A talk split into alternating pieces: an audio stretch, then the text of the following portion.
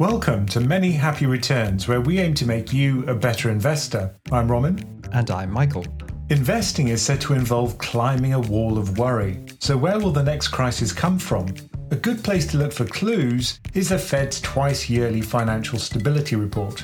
The latest report highlights risks at banks, money market funds, and commercial real estate. But will they really cause the next crash? And in today's dumb question of the week, Surely low liquidity just means the price is too high. Okay, let's get into it. So, last week we saw the release of the latest financial stability report from the Federal Reserve. And it does come at a time where maybe the financial system isn't quite so stable. So, we've seen bank failures in the US, for example. So, Ramin, let's start with what's the point of a report like this? Well, usually they're seen as having a list of all the previous crises, kind of a list of what went wrong in the past. But unfortunately, we haven't had much repetition of crises. You know, no two crises are exactly the same. So unfortunately, you're kind of monitoring for something which may not happen. They fix the roof and then you get subsidence that you weren't looking for. That's right. I mean, at some point, these things have got to repeat. And there are similarities. I mean, if you look at things like leverage, that's often behind what causes the problems. I mean, they have a whole section of the report which is just based on looking at leverage in different parts of the system. And you can bet, you know, they're sitting there in a room scratching their heads thinking, you know, where could we find pockets of leverage? And it's not easy to do. You know, often it's hidden. And for example, at the moment, it's private markets which are probably hiding a lot of the risks. Because the problem with those markets is a lack of transparency. Yeah, so I think they cite hedge funds as having above average leverage, and specifically the biggest hedge funds have more leverage than they're comfortable with. Yeah, so that's often a source of instability because what ends up happening is that hedge funds are forced sellers because there's a crisis in one asset class, which is often an illiquid asset class. And that means they end up selling the liquid stuff. So that's usually the path of contagion and how it spreads from one asset class to multiple asset classes. Hedge funds are usually the contagion route, kind of like toddlers at nursery. Oh, don't talk to me about toddler contagion. It's just one bloody cold after another at the moment. But it's not just the Federal Reserve that does the stability reports. Every big central bank does it the ECB, the Bank of England. And personally, I love reading them because you can see that, you know, at least they care about this stuff. I mean, that's their job. They've got to care about it, even if they miss the obvious things sometimes. But it's good that somebody cares and, you know, that they're monitoring it. But it's also a really useful source of information. They kind of publish information which is difficult for retail investors to find elsewhere. And that's why it's useful, I think, to read. I mean, the obvious place to start really with this report is what did they say about the banking crisis, which we're at the end of or in the middle of? No one's really quite sure. I don't think they're sure either. I mean, they're hoping that they've kind of stopped contagion certainly in the US with the loan program that they've got. But I think their point, which is a good one, is that this isn't going to be a repeat of 2008 because then it was about bad quality assets. This time it's about good quality assets, US Treasuries, which have lost value due to increasing interest rates due to the Fed's actions. Okay. Well, you say they're good quality assets, Ramin. in terms of credit, they're good assets. It's just if you have a lot of duration risk, then obviously if rates are increasing, then that's going to be a problem. So it's not credit risk that's the issue here, it's the interest rate risk or duration risk, as some people call it. I mean, we are about one month away from the X date on the debt ceiling. So let's not count our chickens on credit quality. Yeah, let's just assume that uh, there is sanity in US politics and they won't go to the wire. I mean, President Trump came out and said in that CNN town hall that the Republicans should hold the Democrats accountable and force them to reduce spending and make that a precondition for paying the US's bills, which is clearly a very dangerous game. It's a hard line position if we're putting it politely, but I think they will come to some kind of deal. There's rumors that behind the scenes there's a deal being put in place at the moment. But I think the Fed's point about the banking crisis more broadly was that it does consider the sector to be, and I quote, resilient with substantial loss absorbing capacity. So basically, it doesn't seem to think there's any real systemic risk there. But that's because they're using the 2008 measure of risk, which is based on bad assets. So they're looking at loss absorbing capital on the liability side of the balance sheet. So that's mostly equity and retained cash. So if the assets fall in value, how much loss absorbing capital have you got on the liability side? Because you haven't got enough, you go bankrupt. That was never the problem. these banks which defaulted had very good capital ratios and lots of loss absorbing equity. The problem was the value of the deposits fell very dramatically as people ran out of the door.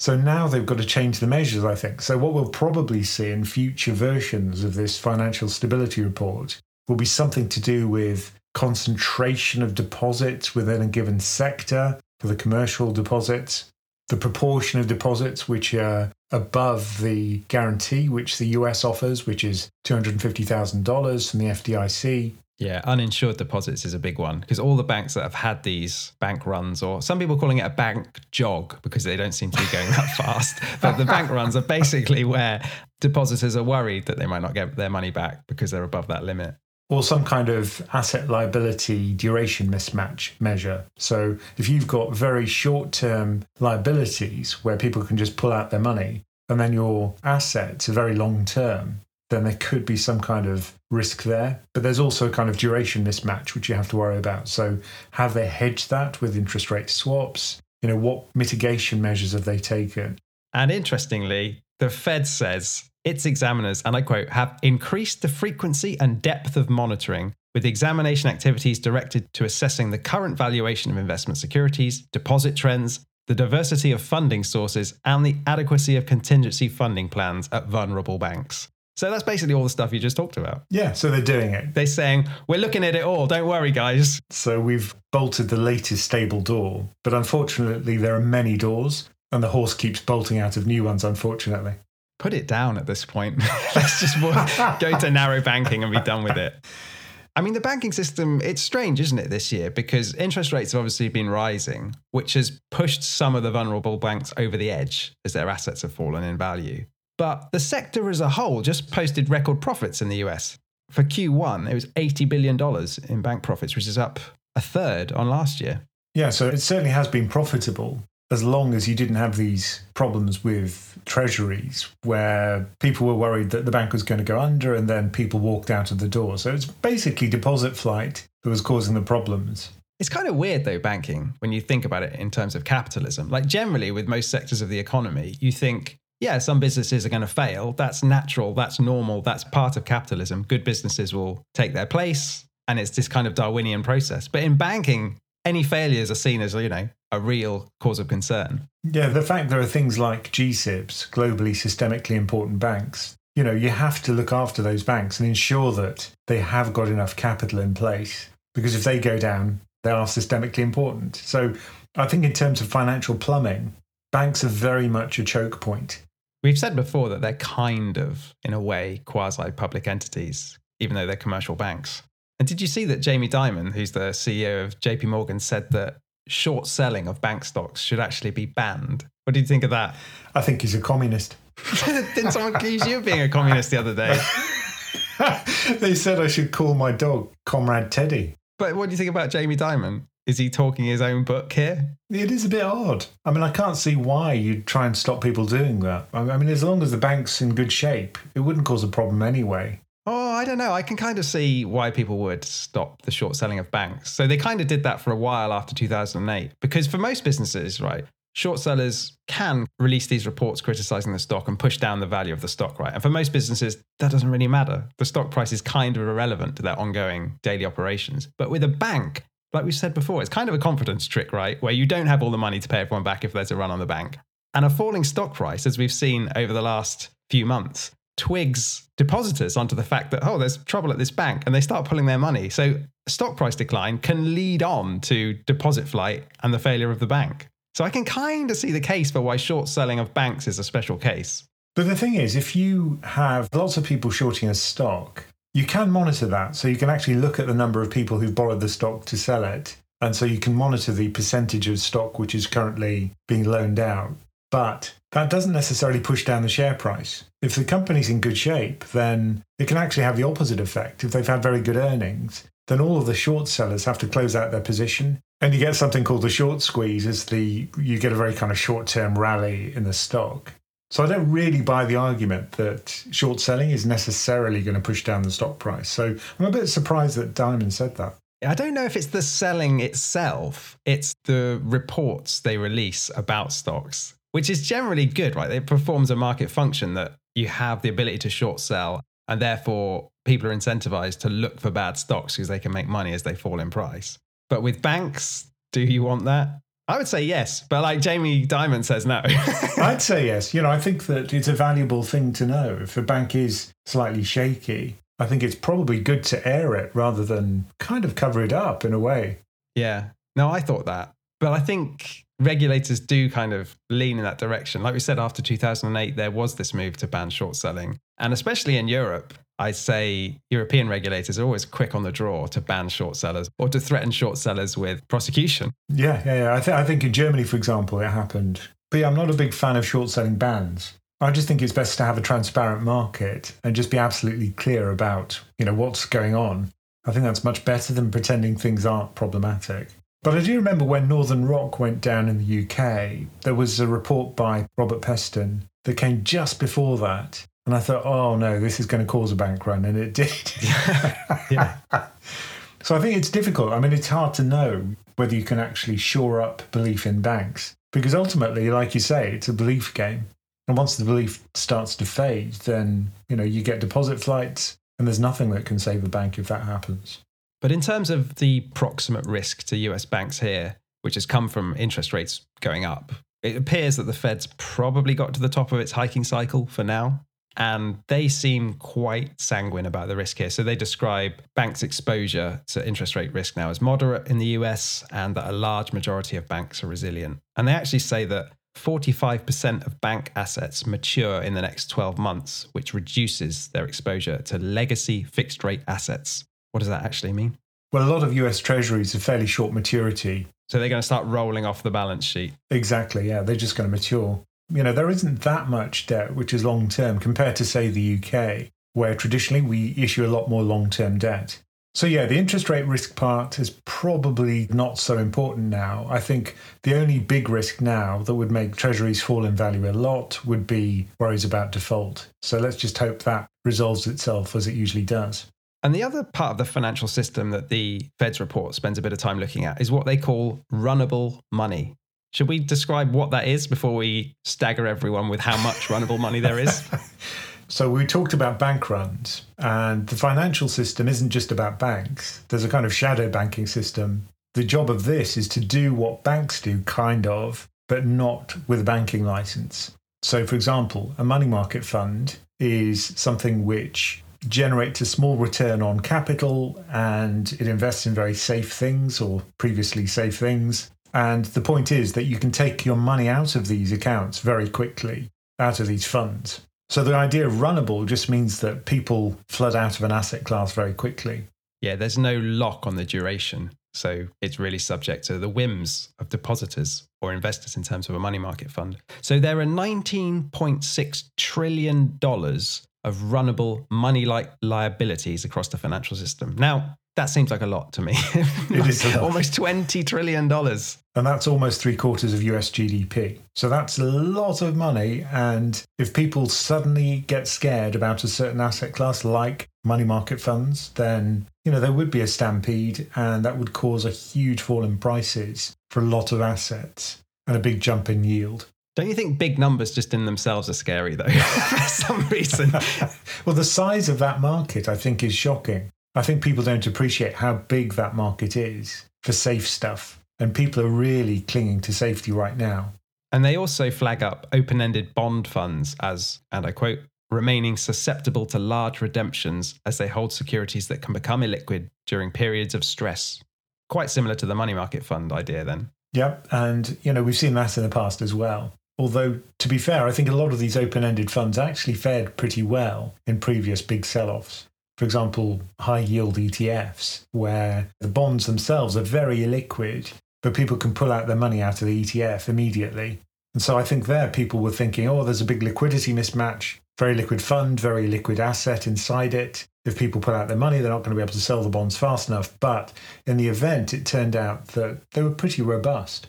So I often wonder with this financial stability report from the Fed, like how much of it is genuine concern when I'm reading about runnable money and money market funds, and how much of it is just kind of hedging their bets and saying it in case something weird happens. They can go, look, we did say this. You know, like when you read a company report and they have all these disclaimers and say, you know, if aliens invade, our stock price is going to go down. they have all the kind of crazy stuff in there. I think that's true. I think one of the problems was that, for example, with Silicon Valley Bank, they were actually in contact with the bank and giving them these red flag notices, and the bank just ignored it. They did nothing. So I think, in one sense, the Fed's fairly powerless to act unless there's a full on crisis. And then everybody expects the Fed to fix everyone else's problems. Which they actually in the report frequently say that they have done that. they always are saying stuff like, Thanks to the actions of the Federal Reserve, the decisive actions, the banking system remains sound. But it's true. We'd all like to mark our own homework, Ramin. You look at the Bank of England, you know, they stepped in so fast when there was this huge sell off in UK gilts.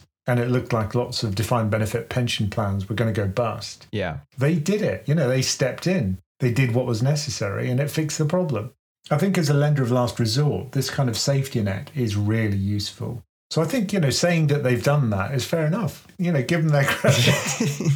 it's just some of the language they use is quite funny. Yeah. Because in the section where they're talking about the banks that have failed, they say stuff like, despite all the actions and of the Federal Reserve and all our regulation, these clowns still failed. I mean, that's kind of why the debt ceiling limit is so scary because Jerome Powell, head of the Fed, he always says there's nothing we can do you default on your debt. We'll try stuff, but basically you're on your own. He's even got a little script. I'm sure he's got a post-it note on his podium. Yeah, he said there's no rabbits to pull out of the hat here. And someone asked about the uh, trillion dollar platinum coin, which you talked about before, and he says that would be a rabbit coming out of the hat. so don't count on it.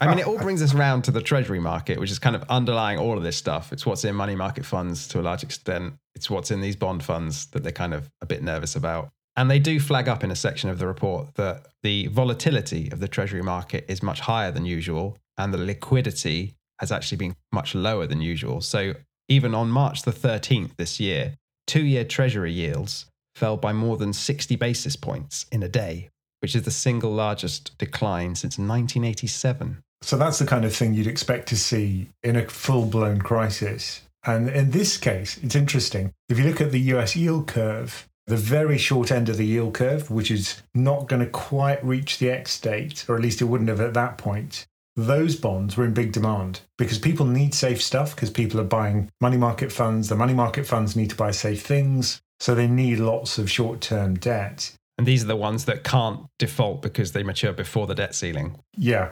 And then the ones well after also, the yields didn't really spike much. The ones which people were shunning were the ones which were really close to the X date in terms of maturity date. Yeah, the ones with the crosshairs focused nicely on them if everything goes wrong in US politics. This kind of reminds me of the ring of repugnance. Have you heard of that? No. If you watch cows eating in a field, they actually don't eat in a ring around each of their cow pats. That's because of kind of parasites which live inside the cow dung. So they've learnt or evolved to kind of avoid the ring of repugnance. Anyway, so the ring of repugnance in this case is the X date. And investors are kind of avoiding maturity dates around the X date. And that means that the yields have fallen very dramatically as people buy the really short term stuff. So it's a very weird looking yield curve right now. So you can see why the two year yield fell by so much. What you're saying is the debt ceiling is bullshit. Yeah, be careful what you eat. But the liquidity question is an interesting one because if there's an illiquid market, the problem is that you get very amplified volatility. Let's imagine that you and I are market makers and there's a treasury which is trading at 100. What we'd do is we'd say, look, we'll buy this amount of treasuries at this price, which is like, I don't know, $99.9, and we'd sell at 100.1. But if we're really worried about treasuries being very volatile, we'll move out our bid and our offer so that you know we're not taking such a big risk buying at the market close to being at the market. So that's what you typically see when market makers are kind of nervous and you've got a very volatile market. So it kind of feeds on itself. High volatility means less market depth near to the market mid price and that in turn amplifies volatility. And presumably you don't want the treasury market to be highly volatile or illiquid No, because I mean, if the financial plumbing of the world depends on treasuries as collateral and they're expensive to trade because they're illiquid, well, that's kind of like throwing sand into the gears of the economic system. So it's really not what you want. And if you can't lend in this market, if you haven't got a repo market that works, nobody understands the repo market, but I mean, it's so important to the treasury market functioning. And if that market dries up as well, it's a huge problem for everybody. I mean, how much of this has been due to the Fed shrinking its balance sheet, though? Because the Fed was a big buyer of treasuries, right? That's part of it, I think. Now that the Fed's gone, there's going to be a lot less appetite, demand for bonds because, you know, the hugest buyer has actually disappeared. And then I think the other problem is due to legislation because the Fed's been forcing banks to shrink their balance sheets. That means they haven't got inventory. They can't buy lots of bonds in order to create a market. And that's made the bid offer spreads wider because the banks haven't got inventory. So they depend much more on the repo market to get the inventory off their balance sheet. So there's a whole bunch of stuff which has led to this problem. Some of it is regulatory, not allowing banks to take balance sheet risk, for example. Yeah, so obviously there's been a lot of focus on bank balance sheets. But interestingly, in the report, there's a whole section on the balance sheets of households and businesses, because obviously that's where risk can come from if households are over leveraged as we saw in 2008, right? People had taken on too much debt to buy houses with subprime mortgages and it led to a huge crash. So, what do they say about household borrowing now? Well, they talk about large home equity cushions, which sounds like some kind of fancy soft furnishing, but it's not. It's talking about how much leverage a household has.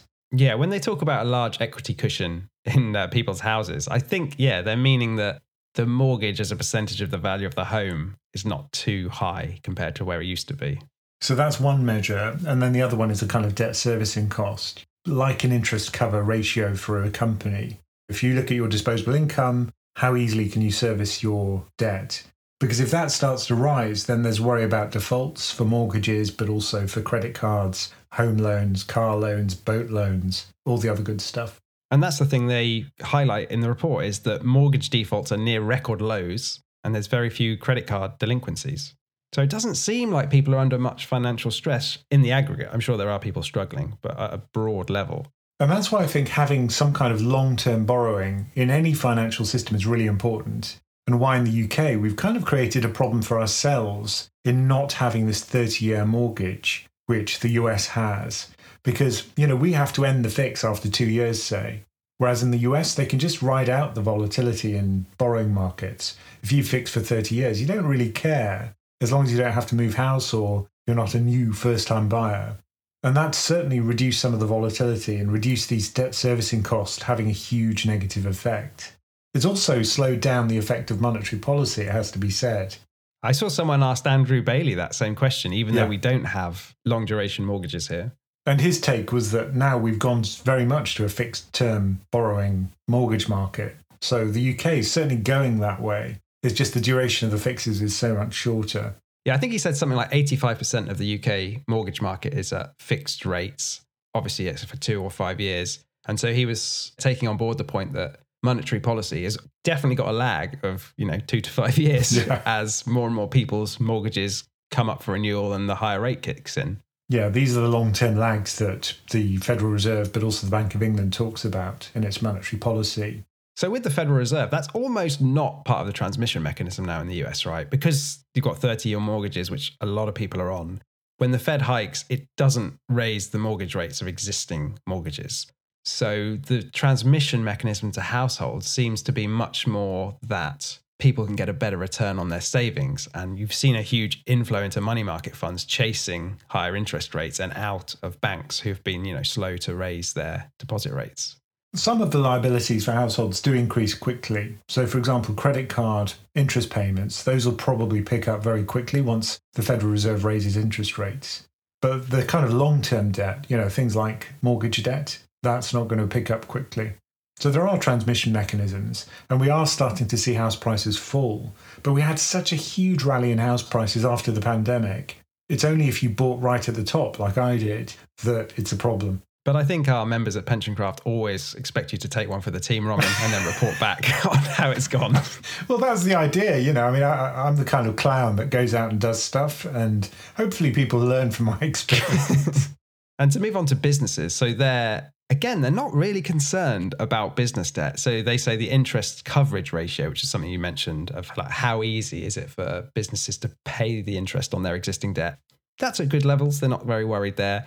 But they do flag up that there seems to be some high leverage at large businesses. Like they've got a bit more debt than the Fed is really comfortable with. The one that really I've noticed over the years, which does seem unsustainable, is a leveraged loan market. I mean, they've got this brilliant table in the Fed's financial stability report, which has the size of each market, which I think is great. So the size of the US residential real estate market is $56 trillion. The stock market's about $47 trillion. Treasuries, 24 trillion. Commercial real estate, 24.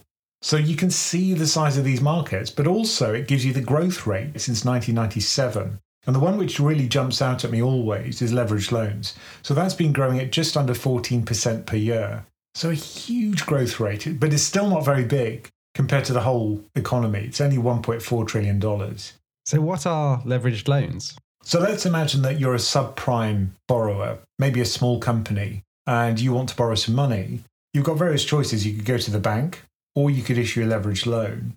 And these are usually issued by these poor credit quality companies. They usually offer a very high interest rate, so it will be expensive for you. And, you know, the covenants on these are pretty weak. So as a lender, you know, you haven't got much recourse if they do default.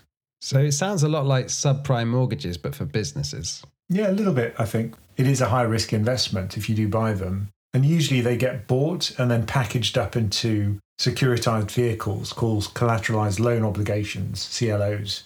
And that again sounds a lot like the subprime mortgage market, which was packaged up into CDOs. Yeah, yeah. I mean, CLOs had a big sell off and a liquidity problem. You know, they were part of the problem in 2008. So I think this is a problem which is kind of shadow and echo of what happened in 2008 but it's still small enough not to be systemically important, I guess. Yeah, and certainly it's not something in the report that you read and think, wow, the Fed's really worried about this. This is going to be the next thing that blows up the financial system. That's not what comes across at all.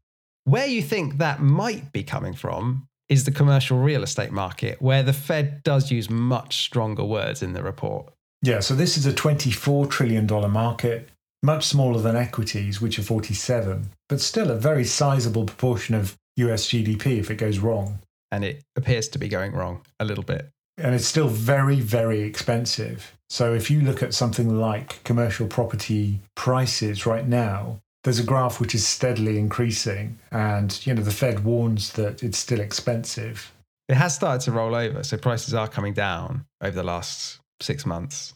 But the thing is, it's also really hard to value because these are typically not traded publicly. You know, it's a office building or a shopping mall and you know you only really see what the price is when one private equity firm flogs it to another at a discount and you go whoa the bottom's fallen out of this market so illiquid very difficult to price and prices are starting to fall so i think there'll be lots of kind of horrors on balance sheets and i wonder which entities they are that are holding these assets michael well they say that banks hold about 60% of these commercial real estate loans but surely it's the large, systemically important banks with strong balance sheets. Well, sorry to disappoint you, but more than two thirds of those loans are held by the small banks, the ones that have just suffered deposit flight and asset duration issues. So it is definitely putting one more straw on the camel's back.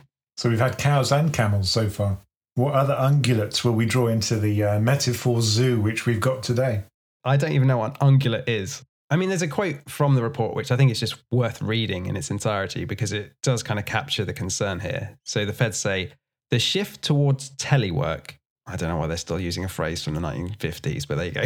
the shift towards telework in many industries has dramatically reduced demand for office space, which could lead to a correction in the values of office buildings and downtown retail properties that largely depend on office workers.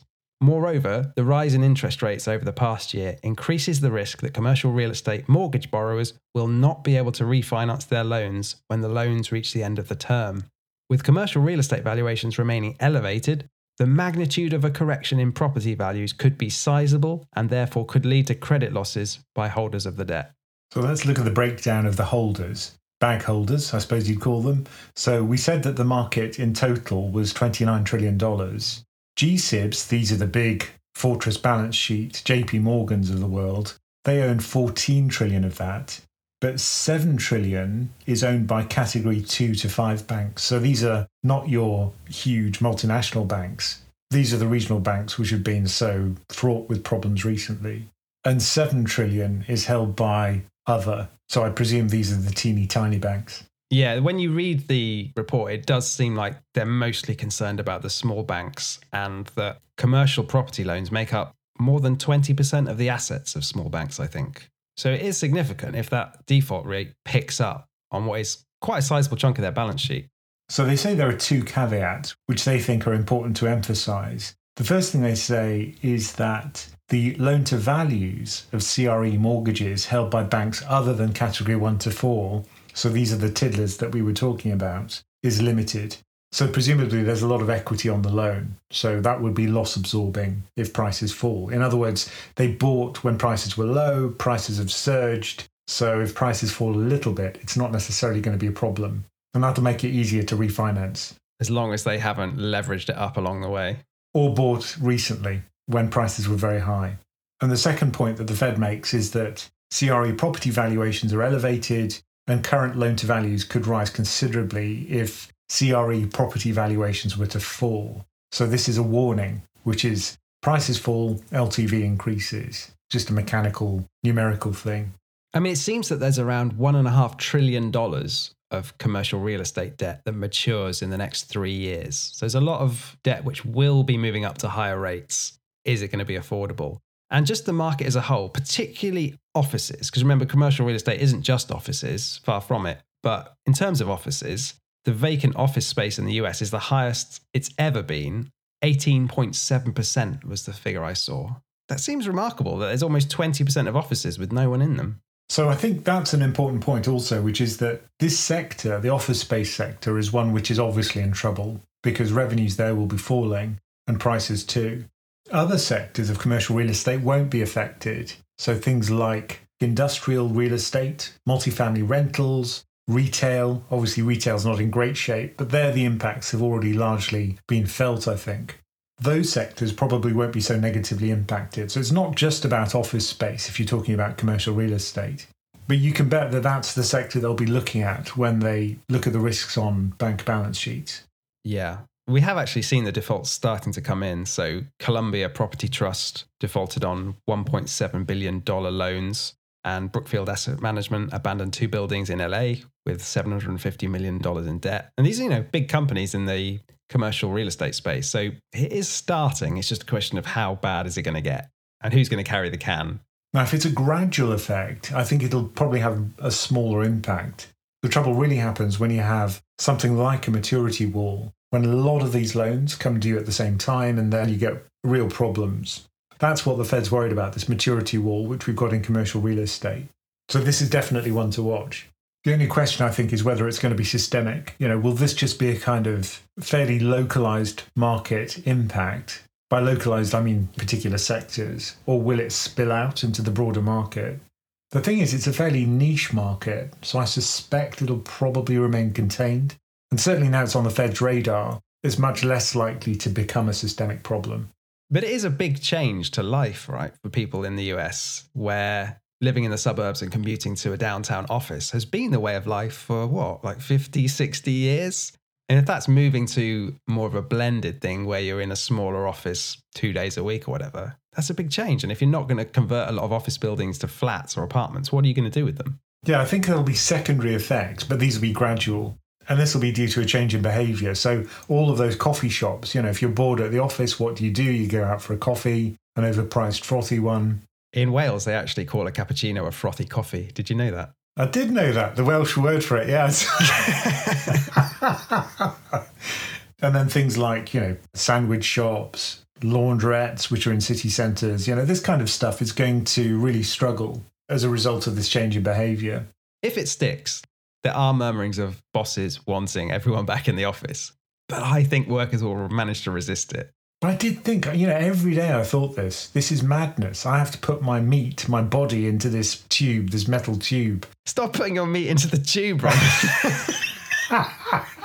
but it's just like, you know, you feel like a piece of meat just being shuttled back and forth into London and out of London. And you just think, you know, what's the point of this? You know, it takes me two hours every day just to get to work and back. Yeah, I can just sit in my nice house in Amersham and look out my window and see the cows and the camels. Yeah. so, shall we take a look at the other major risks cited by this survey of market contacts, the Fed calls them? Doesn't name who they are. That would have been cool to be one. Maybe you are. You probably wouldn't be allowed to tell us. Ramin, I think we should give our own sort of red, amber, green traffic light system for each of these risks. Do you actually believe it's a big risk? I know we're both colorblind, but let's do it anyway. so, their number one is persistent inflation and monetary tightening. Well, I think that's kind of off the radar now. You know, I think that's much less of a risk. Now we're at the end of the cycle, close to it. So I'd say amber for that one. Number two is banking sector stress for this sort of long, ongoing, protracted failure of banks. I think amber. I think that one's still ongoing, and I think it's likely that there's going to be other fallout from that. Remember, this is in the next 12 months. Yeah, I'd still say amber. Are you just going to give everything an amber? so therefore, yes. you can say if something blows up, I did say it was a risk. Number three was US China tensions, and I was actually surprised to see it quite this high on the list. I'd say that's a red. You know, I think there's a real risk that there's going to be a problem there, and it'll be such a large impact you know, so if it does happen, it'll just be catastrophic for markets. So yeah, I'd say I'd give that one a red. When you say it does, do you mean an invasion of Taiwan? Yeah. Does it have to get to that stage though for this to be a real risk to markets? Does it have to be an invasion of Taiwan, or could there just be a breakdown in trade or something? I think to take it to that next level, there's already a breakdown in trade and trust. I think it would take that kind of escalation to cause a real problem for markets. So that would be one of your top risks, a red risk. Definitely, yeah. Number four on this list is commercial and residential real estate, which we've talked about here. 12 months? Probably not. I'd say that's green for 12 months, but probably red later on. Number five, Russia Ukraine war. Now, obviously, it's a bad news story, but is it a massive risk for markets now that we've got through the sort of gas crisis? We hope. I'd say that's a green right now, but it's got the potential to become red if it escalates. Oh, yeah. If it's nuclear war, we'll say it's a red. Or if it spills out, right? If it spills out into the rest of Europe. But at the moment, let's call it green. Number six is the debt limit. Red. Yeah. Because you never know, right? American politics is crazy. Yeah. And if Trump does get re-elected, then you know there's a real problem. I think if that's his attitude to debt markets. The next one on the list is market liquidity strains and volatility. So that's a pretty generic thing. I'm guessing it means the treasury market. Yeah, and equity. You know, there's illiquidity there too. I'd say that's a green it's always cited as a problem, but in practice, it just rumbles on. And the penultimate one is underregulated non banks. Yeah, I think there there's a real problem. It's hard to gauge though, but I'd say that could be a red. I'd put that much higher up on the list. Yeah, it's one of those ones where what actually blows up the system is the unknown risk, right? It's the yeah. things that aren't on this list. And underregulated non banks is broad enough to go, yeah, that's probably where the unknown thing is. and then the last one is fiscal debt sustainability green. It's not going to come and blow us all up in the next 12 months, is it? Well, no, as long as the yields stay reasonable. And again, that's to do with the debt ceiling, I guess. Investing is climbing a wall of worry. So if you have concerns and you want to talk to other people about it, and your family's bored stiff about hearing about your investments, then why not join our community? We'd love to talk about it with you. To learn more about that, just go to pensioncraft.com. Okay, today's dumb question of the week is surely low liquidity. Like we've mentioned that so many times in this podcast about how liquidity is low and that's a bad thing. But surely low liquidity just means the price is too high. If you drop the price that you're selling it for, there'll be lots of people willing to take it off your hands. No? I think in certain markets that's true. Things like property, for example, you know, there it is true that if you have a very high price, there won't be lots of buyers and it won't be a very liquid market. But those things are usually self adjusting. And if there is no buyer, then clearly the prices will fall. Yeah, it really annoys me when I see someone saying, ah, oh, I'm trying to sell this property, but no one will give me market price. it's so cool. If you look at the Redfin data for US house prices right now, the number of people who actually get their asking price has fallen but the asking price has increased at exactly the same rate as last year. So people are just not capitulating in this market. No, they're just saying, right, if I can't sell it at that price, I'm not going to sell it at all.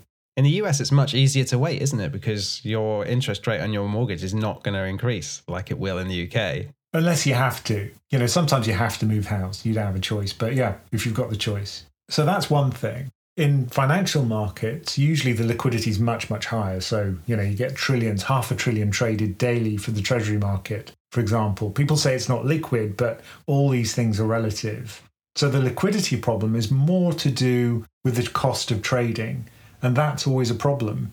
You can think of it as a kind of extractive tax on behalf of the market makers, which is great for the market makers, not so good for the people who take the other side of it, which is mostly us. So I think what liquidity really means from the point of view of an investor is how much am I having to pay in terms of fees? And that goes up when liquidity is low. So that could be a result of lots of things. It could just be that market makers are nervous. It could be that they're greedy and they can impose very high bid offer spreads because they've got a monopoly. There are various reasons why these bid offer spreads blow out. Because one definition I saw for liquidity was that it's the ability to buy in size without moving the market. Yeah, so there's a measure called the Amihud, I think that's how you pronounce it, liquidity measure, which is exactly that. If you put in a trade of a fixed size, how much does that move the market? And that indirectly is looking at the trading book. So, how much of the limit offers are very close to the mid market? So, that's what it kind of tells you. And when market makers are nervous, they just widen that bid offer spread, which is not good for you because it means you're going to move the market a lot.